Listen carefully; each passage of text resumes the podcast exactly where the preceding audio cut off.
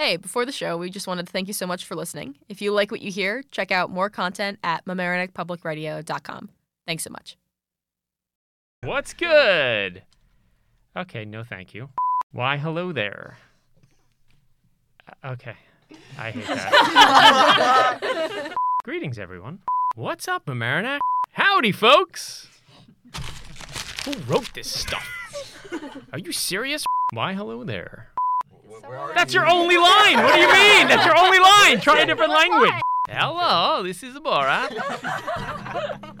Jagshemash. Yeah, it's so easy. Why don't you guys try?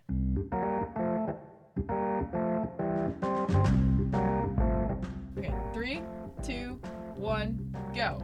This is Mamaroneck Public Radio.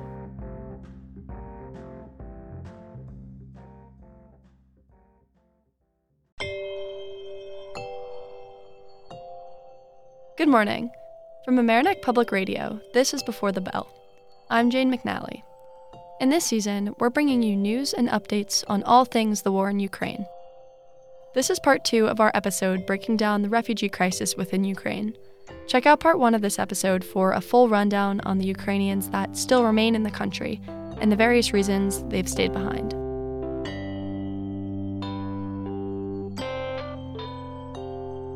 Russia invaded Ukraine on February 24th. Since then, an estimated 10 million Ukrainians have been forced to leave their homes. Additionally, the UN has estimated that 3,100 Ukrainians have been killed. Today, with fellow student producer Anna Robarts, we're diving into the enormous refugee crisis that has ignited as a result of the war, how Ukrainians are leaving, and where they're going.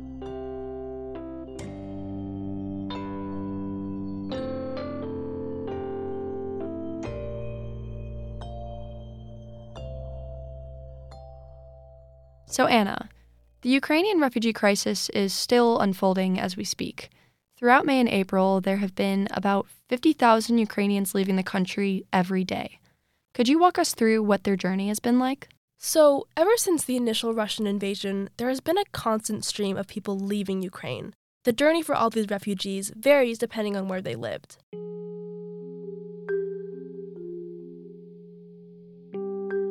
However, there is a common thread between most Ukrainian refugees. After Ukraine instituted martial law, it was declared that no man between the ages of 18 to 60 would be allowed to leave the country. This means many people had to leave the country without their brothers, fathers, sons, or husbands. 90% of people leaving Ukraine are women and children. There are a lot of mothers leaving Ukraine who will need to figure out how to look after their children while finding a job. That will not be an easy task, and finding work or childcare facilities and schools will only get harder as more and more Ukrainians seek refuge outside their country. Right, so getting out of Ukraine doesn't seem easy for anyone. Deciding to leave your home and your family behind isn't a choice that anyone wants to make. But for people who did choose to leave, what's life like outside of Ukraine?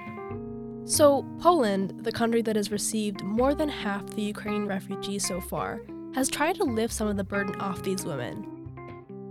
The Polish government passed a series of laws to strengthen their support for the refugees by legalizing their stay in Poland for up to 18 months.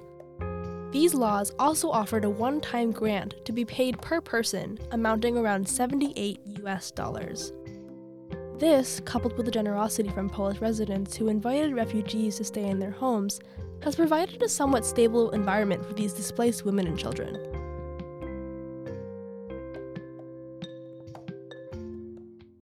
So it sounds like Poland is doing everything they can so far.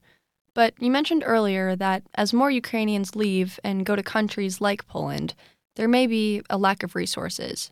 So, what are some of the problems at hand for Poland? Well, Poland is already facing many problems. Many Polish families who initially welcomed refugees have begun to wonder when they will leave, and some have even begun to make the Ukrainians pay rent. Paying rent puts a huge financial burden on these refugees, many of whom are single mothers with children. Poland also has an inadequate childcare system, which is particularly bad for children below the ages of six. Affordable preschools and other forms of daycare are in short supply throughout the country, and spaces weren't readily available even before the refugee crisis began. In many ways, this is the core of the problem. If mothers had people to look after their children, they would have an easier time finding work. So, Anna, you said earlier that most Ukrainian refugees have ended up in Poland. But what about the rest of the refugees? Where are they going? So, besides Poland, most Ukrainian refugees have gone to Romania, Russia, and Hungary. Wait, why are people going to Russia? Well, as of May 15th, 834,434 Ukrainians have gone to Russia. While this number may be surprising at first, it's not hard to see why they went to Russia. For some of the far eastern cities in Ukraine, like Mariupol and Luhansk, Russian troops have already moved west of them, meaning that Ukrainians trying to flee west would be heading into an active war zone. So, heading east to Russia in most cases is the safer option. Okay, so most of these people would prefer to be in Poland or other Western countries, but the journey from Ukraine to Russia is the more feasible option. Well, amongst that 843,000 Ukrainians going to Russia, not all of them are going for the same reasons. There are some Ukrainians who are Russian supporters that would prefer to be in Russia, and there are some people that just don't have many options and are finding themselves venturing across the Russian border. So, we've broken down the many places Ukrainians have been forced to flee to. But what exactly is the scale of the Ukraine refugee crisis? How does it compare to other refugee crises in recent history? Well, the Ukrainian refugee crisis looks like one of the worst crises of the last 60 years.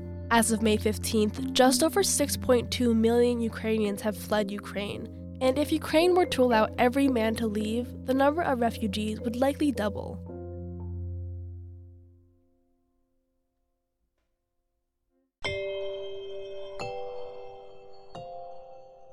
Taking into account how quickly things have been developing, it's important to stay up to date with what's going on and how things are changing. That's what we're here for telling the stories of the war, ensuring that we're all informed enough to have constructive conversations about the conflict. If you're interested in supporting those affected by the violence in Ukraine, check out the Ukraine Crisis Fund at my.care.org and consider making a donation.